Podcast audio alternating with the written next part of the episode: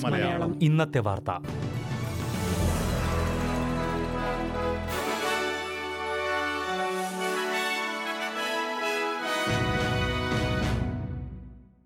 നമസ്കാരം.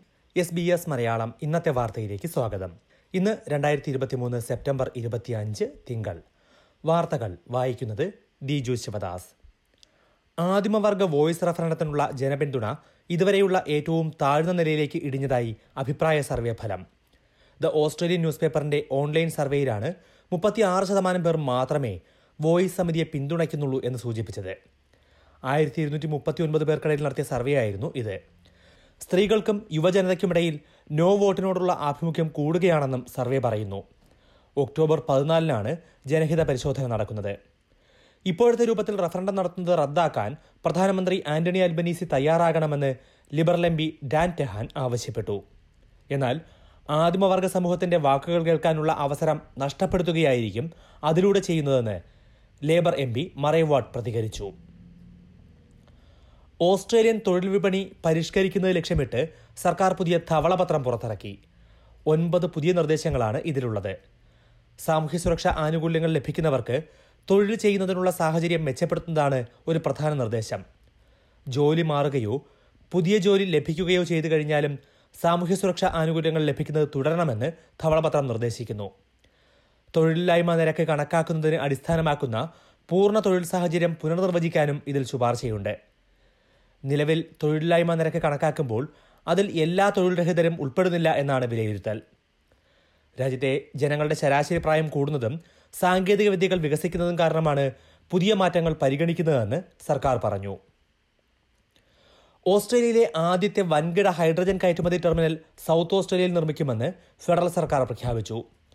വയാലയ്ക്ക് സമീപത്തുള്ള പോർട്ട് ബണിത്തണിലാണ് ടെർമിനൽ നിർമ്മിക്കുന്നത്. ഫെഡറൽ സർക്കാരും സംസ്ഥാന സർക്കാരും നൂറ് മില്യൺ ഡോളർ വീതം ഇതിനായി മുതൽ മുടക്കും. ഹൈഡ്രജൻ കയറ്റുമതി രംഗത്ത് പതിനാറായിരം തൊഴിലവസരങ്ങൾ സൃഷ്ടിക്കാൻ ഇത് സഹായിക്കുമെന്ന് പ്രധാനമന്ത്രി ആന്റണി അൽബനീസി പറഞ്ഞു.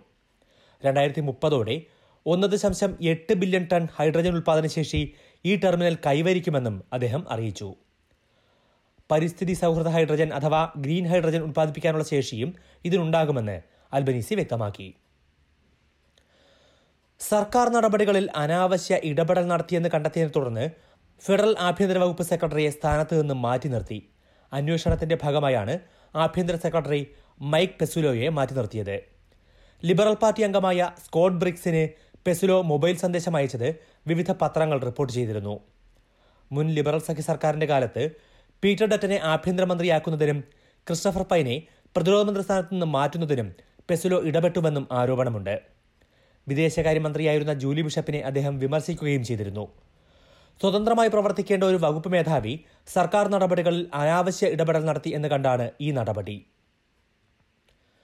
സിഡ്നിയിലെ ഇന്ത്യൻ കോൺസുലേറ്റിന് മുന്നിൽ ഒരു കൂട്ടം സിഖ് വംശജർ പ്രതിഷേധവുമായി രംഗത്തെത്തി. കാനഡയും ഇന്ത്യയുമായുള്ള നയതന്ത്ര തർക്കം തുടരുന്നതിനിടെയാണ് സിഡ്നിയിലും സിഖ് വംശജർ പ്രതിഷേധവുമായി എത്തിയത്. ഇന്ത്യ ഭീകര രാജ്യമാണ് എന്നെഴുതിയ പ്ലക്കാർഡുകളുമായിരുന്നു പ്രതിഷേധം. ഇന്ത്യൻ പ്രധാനമന്ത്രി നരേന്ദ്രമോദിയോട് സൗഹൃദം കാട്ടുന്ന പ്രധാനമന്ത്രി ആന്റണി അൽബനീസിയെയും പ്രതിഷേധക്കാർ വിമർശിച്ചു.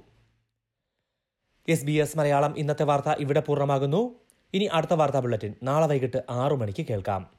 ഇന്നത്തെ വാർത്ത വായിച്ചത് ദിജു ശിവദാസ്.